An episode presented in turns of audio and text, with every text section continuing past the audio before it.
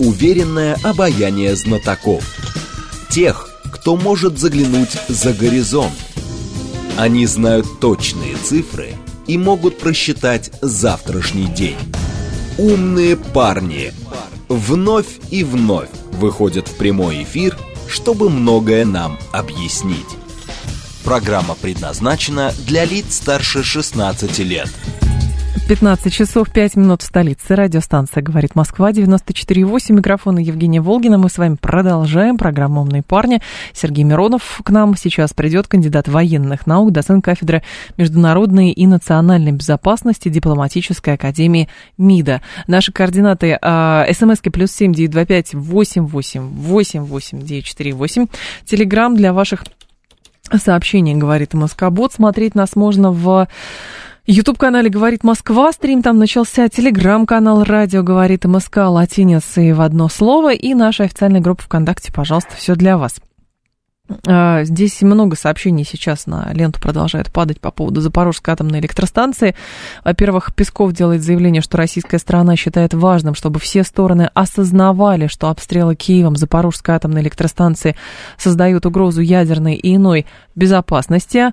А, значит, еще он говорит, что нужно требовать от Украины прекратить подвергать опасности Европу обстрелами западной, а, ой, Запорожской, прошу прощения, атомной электростанции. И вот это, конечно, требование. Надо требовать от Украины прекращать подвергать опасности Европы. Надо требовать от Украины всестороннего, всестороннего следования Женевским конвенциям и не расстреливать э, пленных. Надо требовать, что-то еще надо требовать от Украины. Все требуем, требуем, требуем, требуем. И как будто бы вот кто-то должен это услышать. Сергей Иванович, здравствуйте.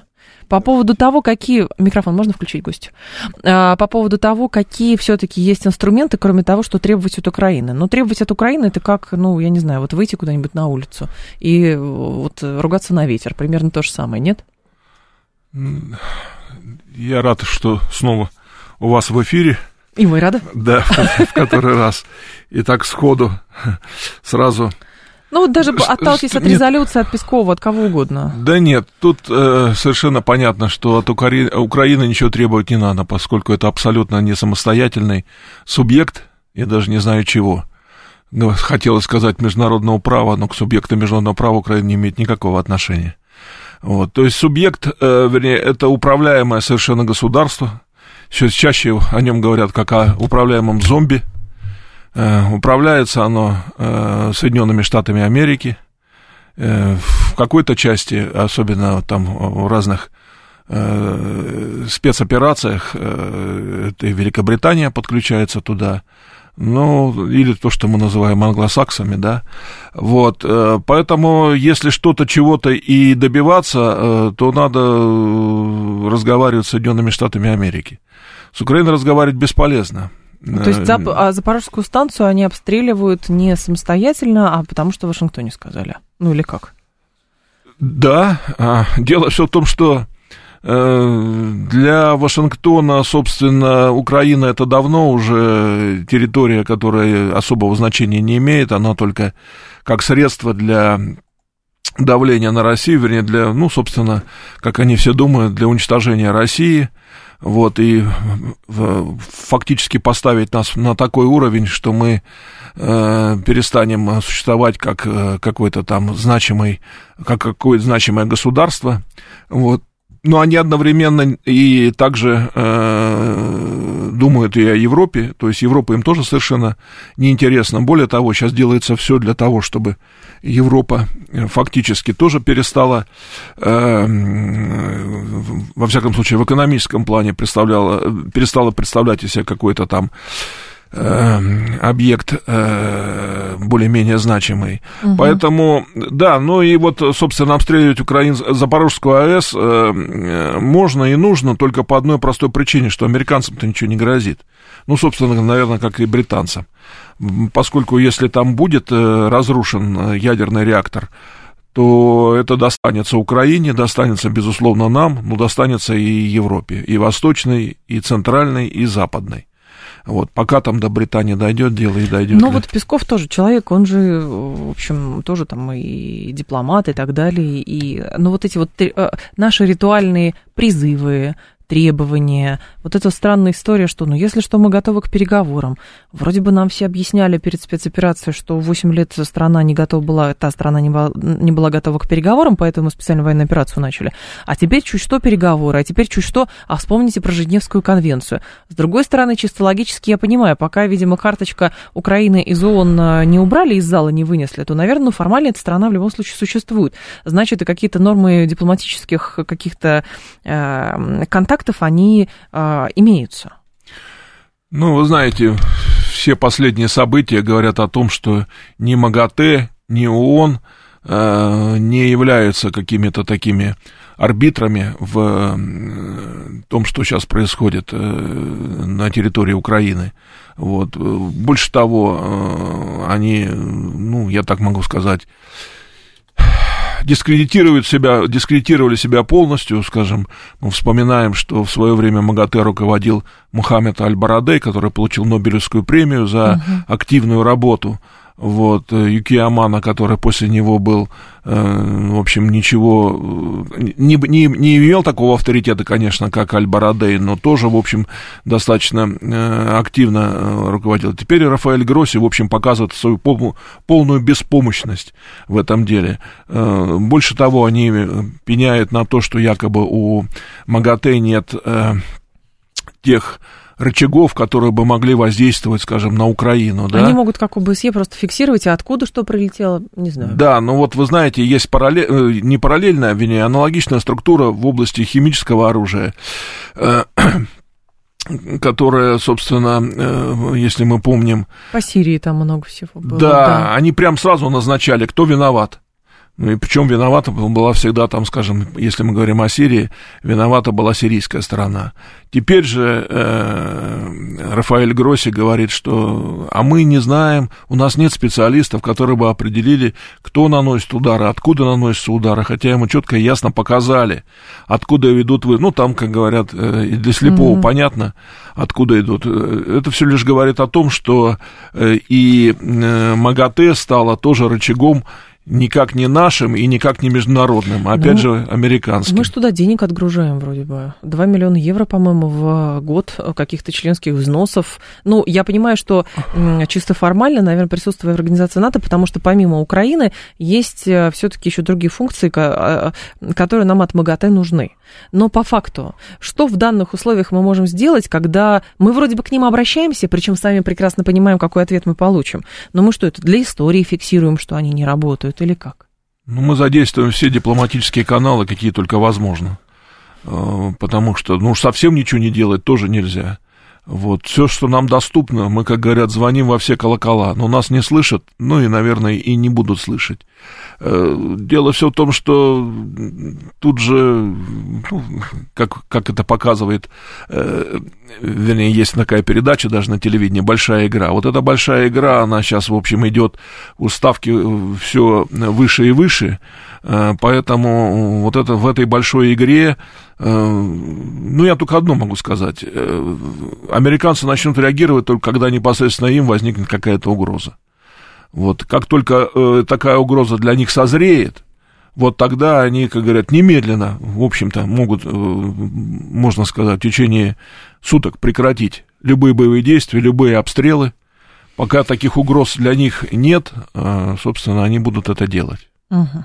Но а, возникает другой момент по поводу интенсивности поставок оружия Киеву, потому что американцы сказали, что там тоже уже практически выгребли все запасы, насколько я понимаю, и та помощь, которая была оказана, на колоссальной даже в, по меркам вообще любых военных конфликтов, а, которые так или иначе значит, спонсировали Штаты или были задействованы в этих конфликтах. И возникает вопрос, здесь же довольно серьезный прецедент. То есть то количество оружия, которое сгружается, оно тоже беспрецедентно.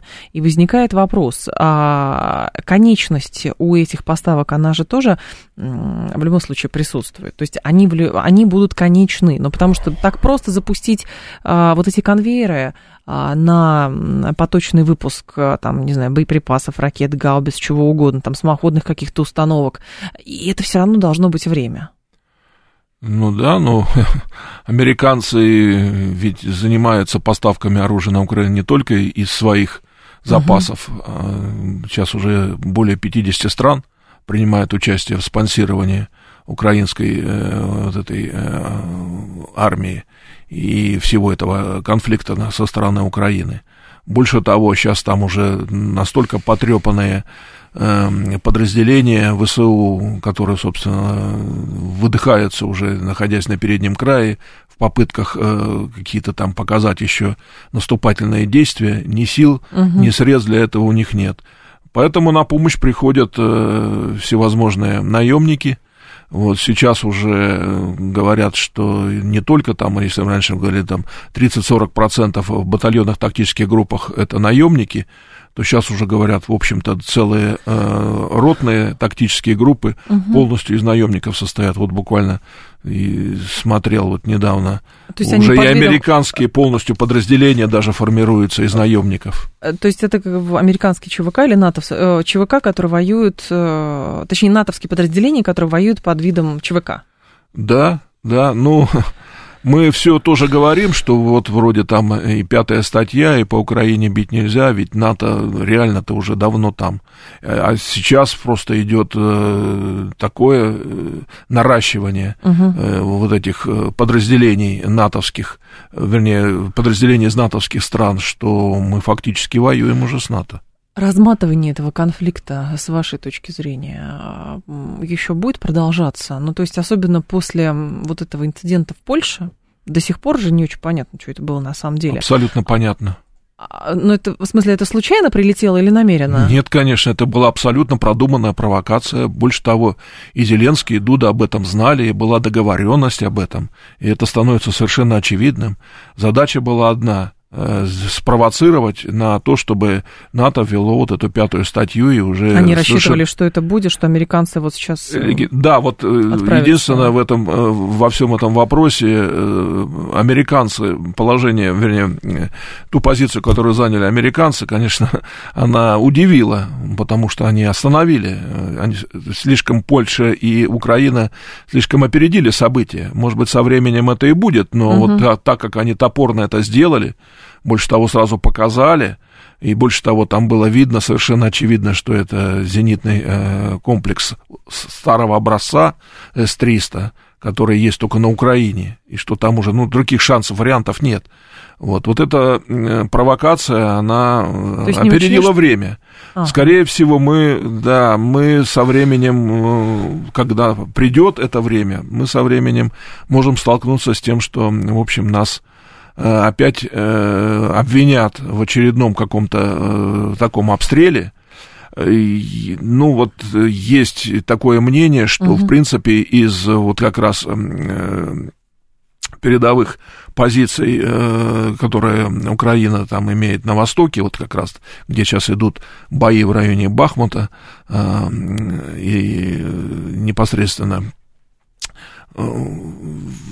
рядом с Донецком, угу. да, вот, то есть есть одно, один из вариантов такой провокации, что оттуда э, Хаймарс прилетит по одной из э, АЭС, находящейся на западе, украинская АЭС.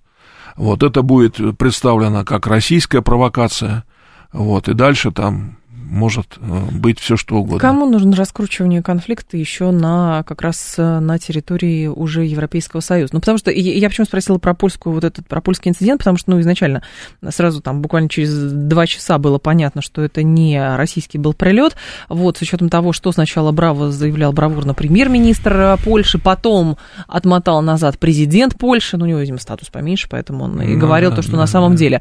Вот и другое дело, не получается ли, что а, в развязывании конфликта, в масштабировании конфликта уже на территории Европейского Союза в большей степени заинтересованы, ну, не знаю, прибалтийские государства и сама Польша, ведь очевидно совершенно, что, ну, американцы дали понятие, они, насколько я понимаю, ну, либо сейчас, либо вообще не будут пятую вот эту статью договора использовать, потому что не в этом была цель.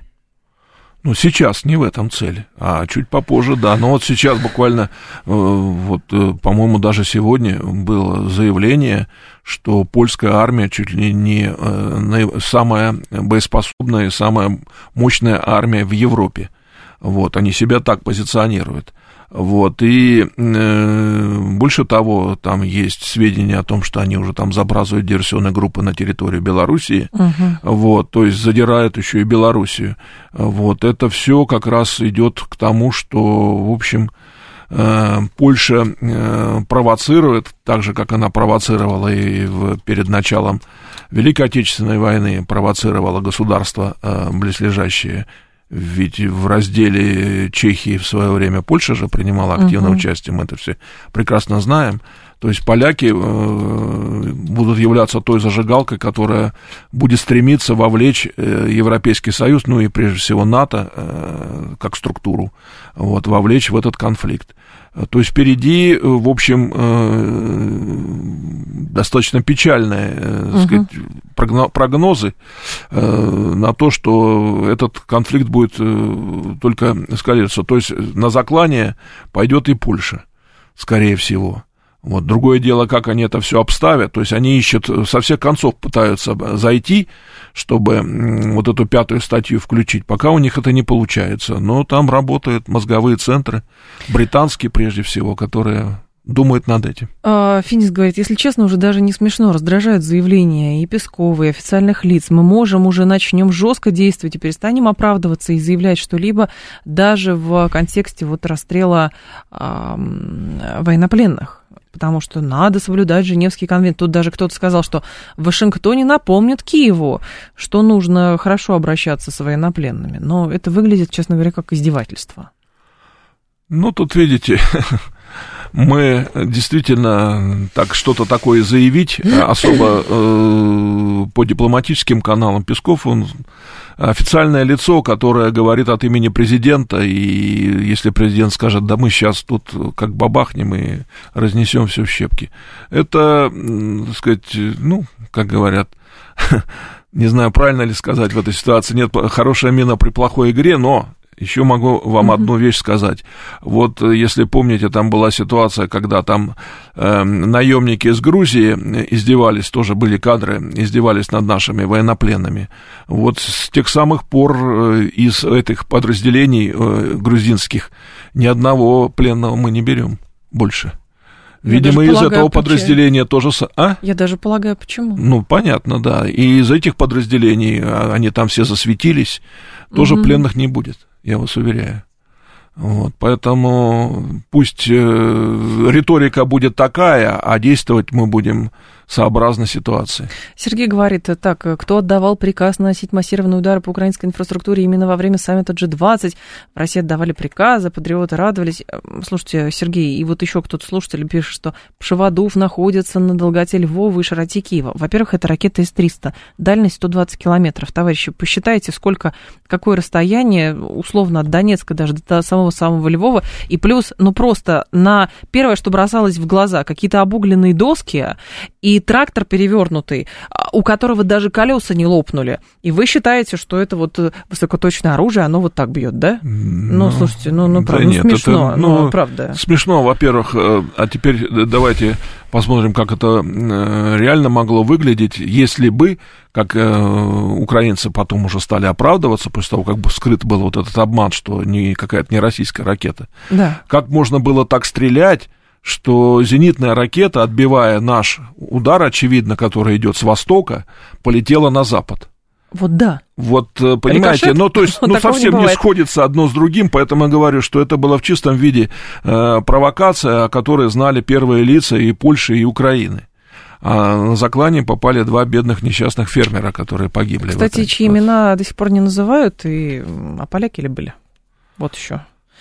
Понимаете? Ну, там вроде за 60 лет такие какие-то были они э, достаточно мирные Местные, люди. Да. Ну, бог с ним. А, в итоге возникает, конечно, вопрос по поводу международного права. Мне это, честно говоря, покой не дает, то есть как бы логику. Я понимаю, что там кто-то, наверное, жаждет давайте весь мир в труху и вот это вот все, но нет, все-таки голова на плечах у людей есть и так далее. Как формируется понимание общее а, международного права, когда это же общие договоренности. Вот мы договариваемся делать так-то, так-то, так-то. Это же не закон о Хамурапи, в конце концов, правда? Вот. А, и возникает вопрос, как оно должно меняться и трансформироваться под влиянием чего? Ведь э, то международное право, которое сейчас имеется у нас, оно уже, ну, в принципе, сформировано вот эта архитектура безопасности, договоренности мировых после Второй мировой войны. И вот как оно может меняться? Под влиянием чего? Мы же говорим, мы вот как этот э, держим Атлант, значит, это небо, пока оно не упало в виде международного вот этого права, а все остальные уже, в общем, работают в другой парадигме, нет? Ну да. Ну, о международном праве-то сейчас вспоминают все меньше и меньше. Дело все в том, что э, все принципы международного права записаны в уставе ООН. Вот их не надо изобретать, их не надо э, каким-то образом переделать. Они написаны еще тогда, когда закладывались все основы э, создания Организации угу. Объединенных Наций. Так. Вот сейчас, э, как мы с вами знаем, во всех последних документах и в стратегии национальной безопасности США, и в новой доктрине НАТО вот этого года, вот, и стратегии национальной обороны – США, везде записано, что и мы, и Китай, нарушаем мир, построенный на правилах.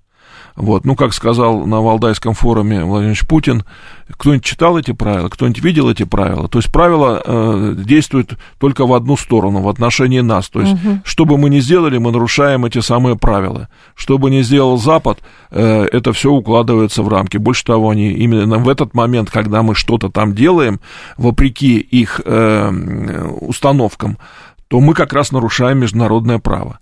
Вот, ну, неоднократно уже говорилось о том, что, э, к сожалению, видимо, Ялтинско-Потсдамская система мироустройства подходит к своему финишу завершению. То есть как дальше э, в этой ситуации жить, не знает никто. Вот сейчас осталось только э, одно, например, если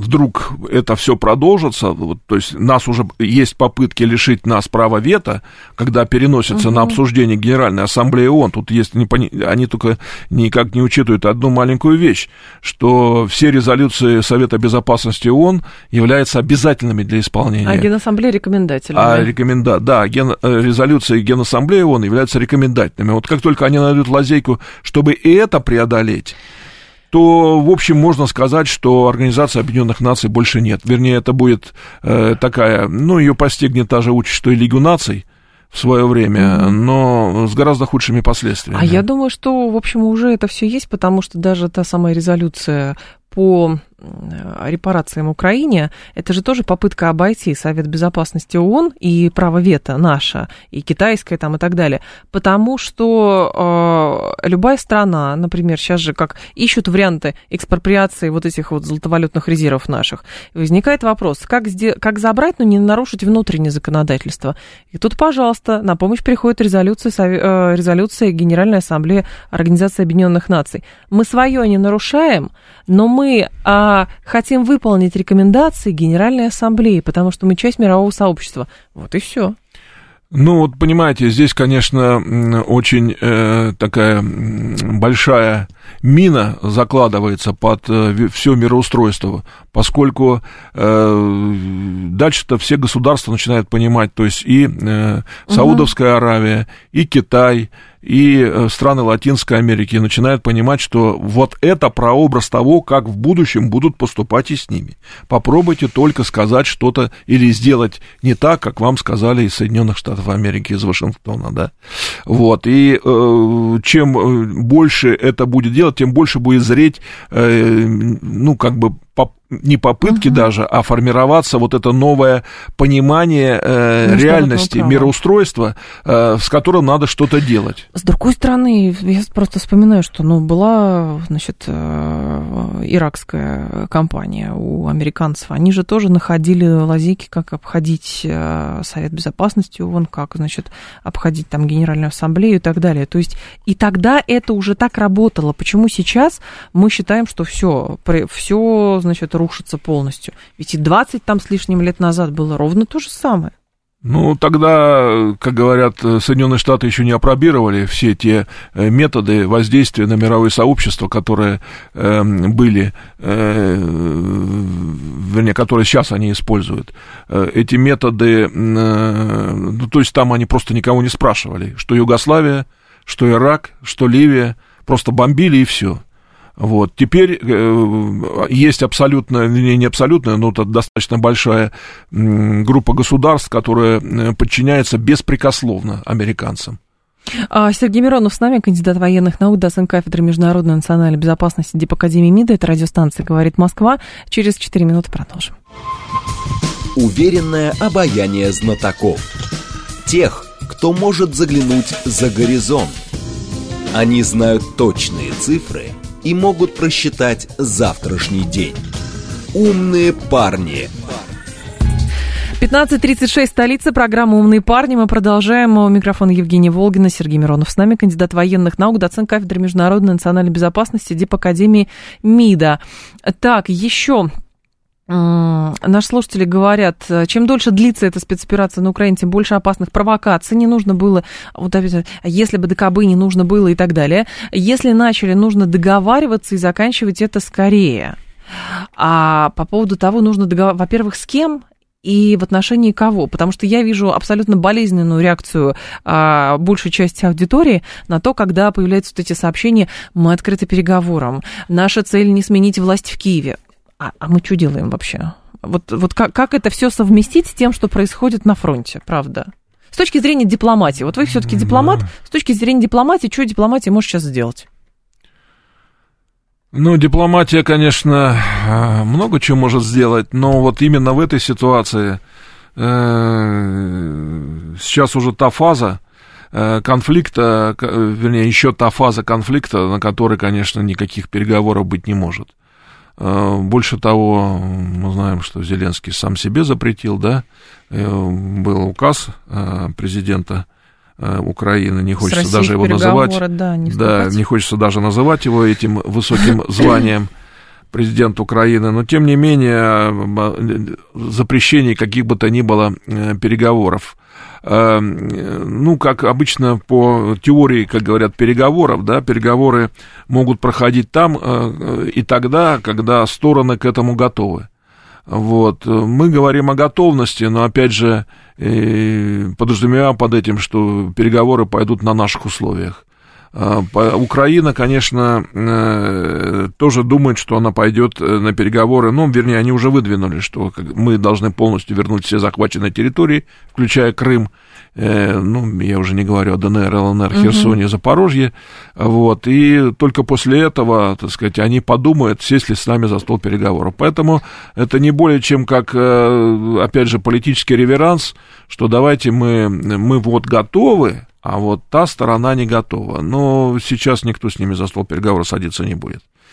За стол переговоров не будет. А к чему тогда эти ритуальные заявления про переговоры? Мы открыты переговоры. Мы кого приглашаем-то за стол? Или к кому за стол Нет, мы хотим мы сесть? Мы говорим о том, э, тут понимаете, опять же, вот есть такое мнение, что а давайте мы будем называть вещи своими именами, да? Давайте мы говорим, что мы ведем настоящую войну. Понимаете, в чем дело? Ну тогда зачем мы газ? Война, в любом случае война, да, и по определению, опять же, если мы вспомним международное право, то в войне есть сторона, которая защищается, и есть сторона агрессор. Вот не может быть, чтобы вот так вот взяли и две стороны вдруг э, сошлись в чистом поле, сказали, а давай подеремся. Ну, это, так сказать, э, так не бывает. Вот. Поэтому говорить о войне э, в данном случае э, мы не будем. Да? Мы будем именно говорить о спецоперации по защите. Пока еще так она идет, пока президент не поменял ни цели, ни задачи вот, о защите Луганской и Донецкой народных республик. Вот, поэтому в этой ситуации мы показываем, что мы не агрессоры, мы проводим вот эту мероприятие по защите Луганской и Донецкой республик, э, вот, не как, э,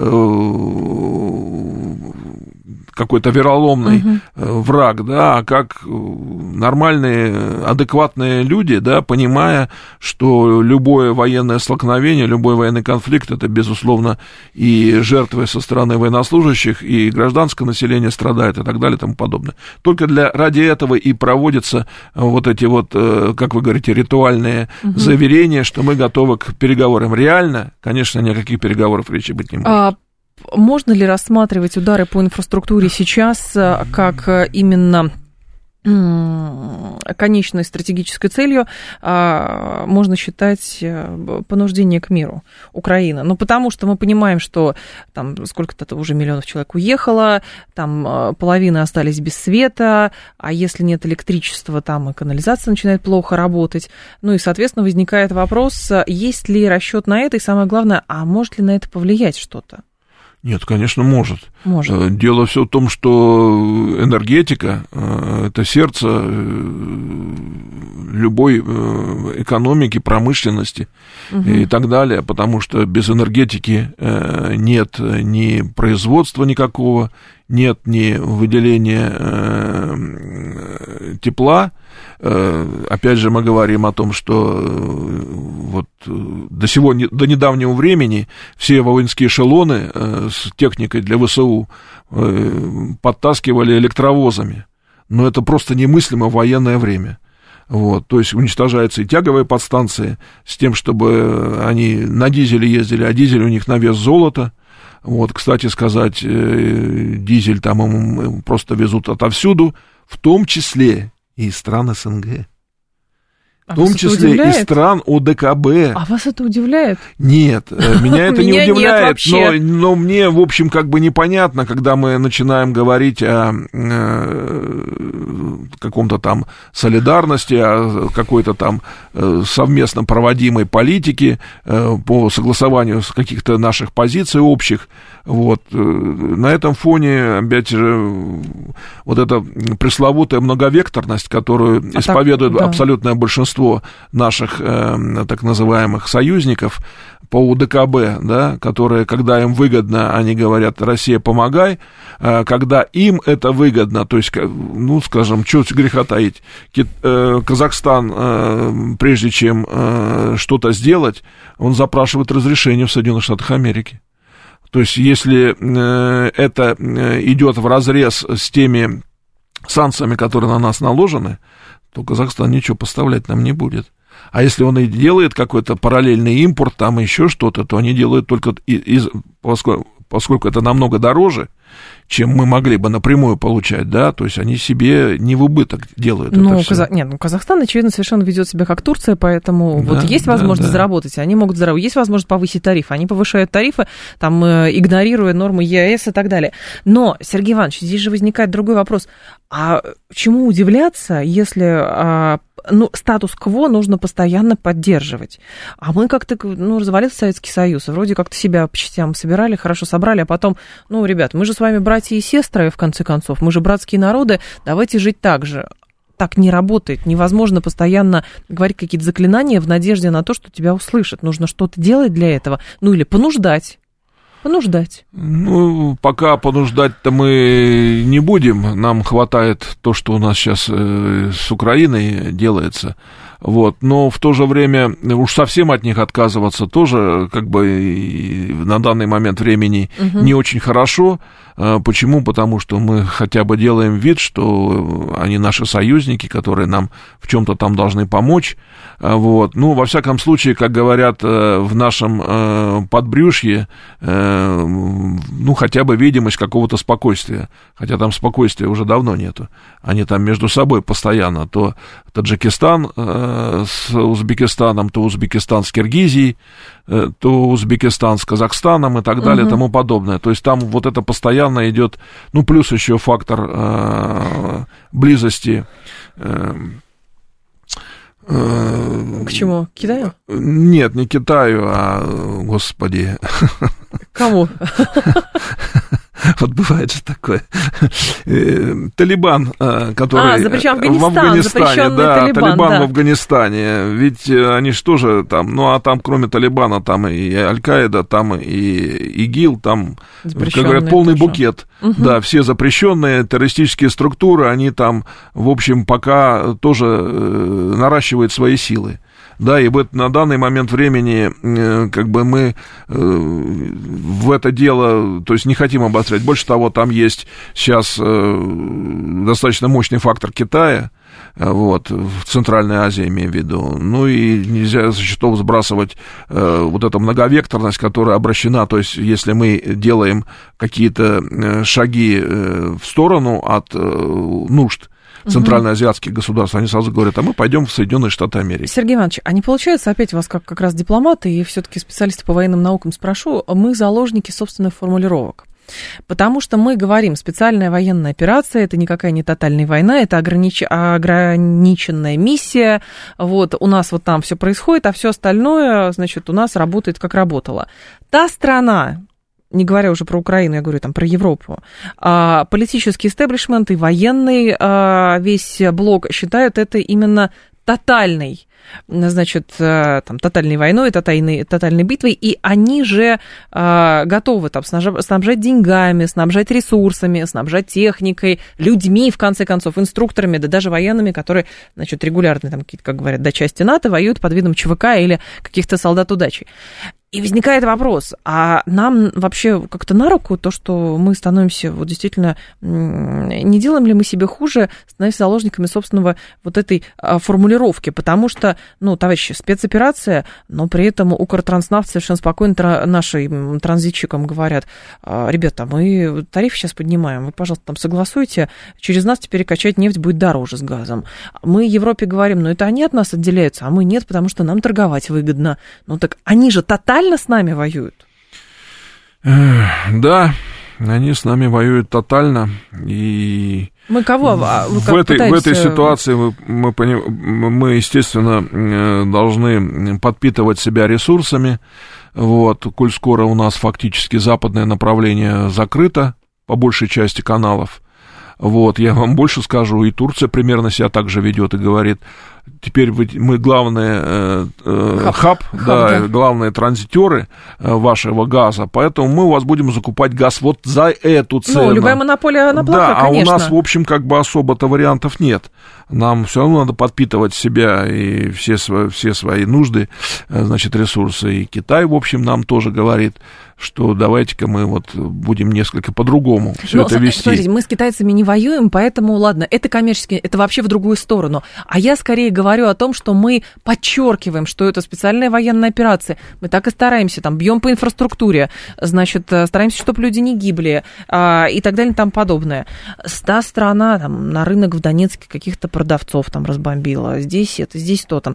Но мы, пожалуйста, газ мы транзитируем, потому что мы хотим быть надежными партнерами Европейскому Союзу. Пожалуйста, пусть они когда-нибудь увидят и оценят, какие мы классные. Ну, как-то так это выглядит, правда? Выглядит так, и на самом деле об этом уже очень много говорят, и особенно на экспертном уровне говорят о том, что, ну, в общем, хватит уже изображать из себя таких надежных партнеров. Белоручек, белоручек Да, немножечко. партнеров. Э, Понимаете, в чем дело? Наше, в общем, государство э, на протяжении достаточно длительного времени, еще советских времен, э, мы как бы вот э, и наши все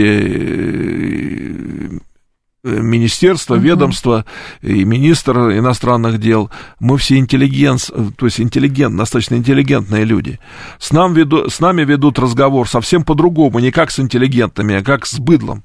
Вот другого слова я не выражу. Нет, не Значит, надо я слышал даже себя с ними, вот как... Да. вы знаете, один, один, а- один это самое, Захар Прилепин, вот недавно был на встрече с ним, он очень интересную фразу сказал. Мы всегда для них будем желтыми. Мы никогда для них не будем белыми.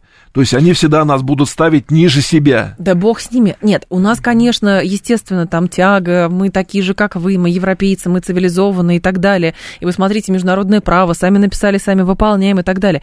Но а что должно произойти, чтобы, ну, ребят, ну вы нас э, малюете какими-то абсолютными чудовищами, исчадьями ада и так далее. Но можно вентиль перекрыть в конце концов. Ну, если кому-то можно взрывать газопроводы, а как бы, ну, мы к чему церемонимся? Ребят, вы помогаете оружием? Ради бога, пожалуйста, вот разбомбленная дорога. Ребят, вы помогаете там ГСМ и так далее, отрубайте, давайте вводите свой потолок, мы вам все равно а, перекрываем эти поставки. А то, получается, у нас реакция, а как раз, а, значит, стратегия с той стороны. Э, ну... Ну, или мне кажется, не знаю, поправьте, если не права. Дело все в том, что практика показывает, что мы как бы нас доводят до определенной границы, э, за которой, в общем, все, э, все принципы перестают вообще выполняться. Работать. Да, работать, выполняться. Вот. Если до этой границы дойдет, и причем Запад это понимает, если до этой границы дойдет, то, а может быть, тут и еще более такая хитрая игра, ведь мы говорим, что сейчас только экономический кризис глобальный только набирает обороты. Вот в самое момент, когда он будет э, максимальным, в этот момент мы как раз, может быть, и сделаем э, те шаги, о которых мы сейчас только что говорим, да, угу. то есть отключим все. Вот, и живите, ребята, вы как хотите. Вот. Больше того, если нас действительно поставят на такую грань, что дальше э, мы уже просто не сможем существовать, не предпринимая каких-то кардинальных мер, я вас уверяю, эти меры будут приняты. Да, я как раз у вас, Сергей Иванович, спрашиваю не с точки зрения того, что все нас, как это, я против а, эмоционального окраса происходящего, потому что и так эмоций очень много, а с точки зрения именно военной науки. Хочешь победить, делай так-то, так-то, так-то. А то, получается, приходим, а давайте поговорим. А опять приходим, ну давайте же из доброй воли. Опять приходим и ждем, что нас что? Оценят, а, что сделают так же, а что, ну, совсем все по-другому. Нет, но мы, э, мы действуем на многих фронтах, или, как говорят угу. Сергей Ильич Лавров, на многих треках одновременно. Так. Вот, у нас есть трек э, вот, э, СНГшный, ага. у нас есть э, трек Бриковс, Бриксовский, э, у нас трек, э, незакрытый трек ООНовский, да, у нас есть, то есть мы пытаемся во все эти колокола бить, вот, пытаемся показывать, э, что, в общем, нас обвинять нельзя, в вероломстве как раз надо обвинять Запад, вот, э, ну, еще раз говорю, что, скорее всего, когда все дойдет до крайней точки, а, видимо, это рано или поздно случится, Э, с учетом тех э, попыток э, все-таки довести нас, вернее, подвести нас к той черте, когда нам будет абсолютно все равно, что о нас думают, что о нас говорят и что делают в отношении нас. Мы просто будем действовать сообразно своим интересам и принципам. А по поводу, а, коротко, ядерной угрозы, вроде бы попритихла эта тема, а вы как все-таки специалист по международной национальной безопасности, здесь возникает несколько вопросов. Во-первых, Иран, который начал обогащение урана до 60% на ядерном объекте в Фордо, это агентство ИСНА говорит, плюс корейцы, которые проводят ядерные испытания, плюс еще американцы, которые немножечко видоизменили свою ядерную доктрину под это дело. И возникает вопрос, а что с ядерной безопасностью мировой происходит?